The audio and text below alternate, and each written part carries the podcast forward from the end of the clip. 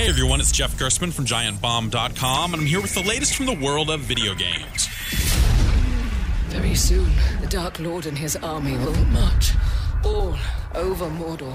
October is upon us, and the release calendar for video games is starting to get deep. This week's got a few heavy hitters, but the big game of the moment has turned out to be Warner's Middle Earth Shadow of Mordor, which is out now on PlayStation 4, Xbox One, and PC. Mordor takes Lord of the Rings and mixes it with concepts from Assassin's Creed and the Batman games, resulting in an open world full of counter heavy combat. But the coolest part about it is the Nemesis system, which takes the game's orcs and places them in a hierarchy of captains and war chiefs. You can stalk these leaders, control them, turn them against each other, and watch chaos unfold. Or just stab them from behind. Or just poison their feasts from afar. Very Machiavellian and very cool.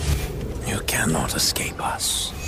For more news and reviews from the world of video games, find me at giantbomb.com.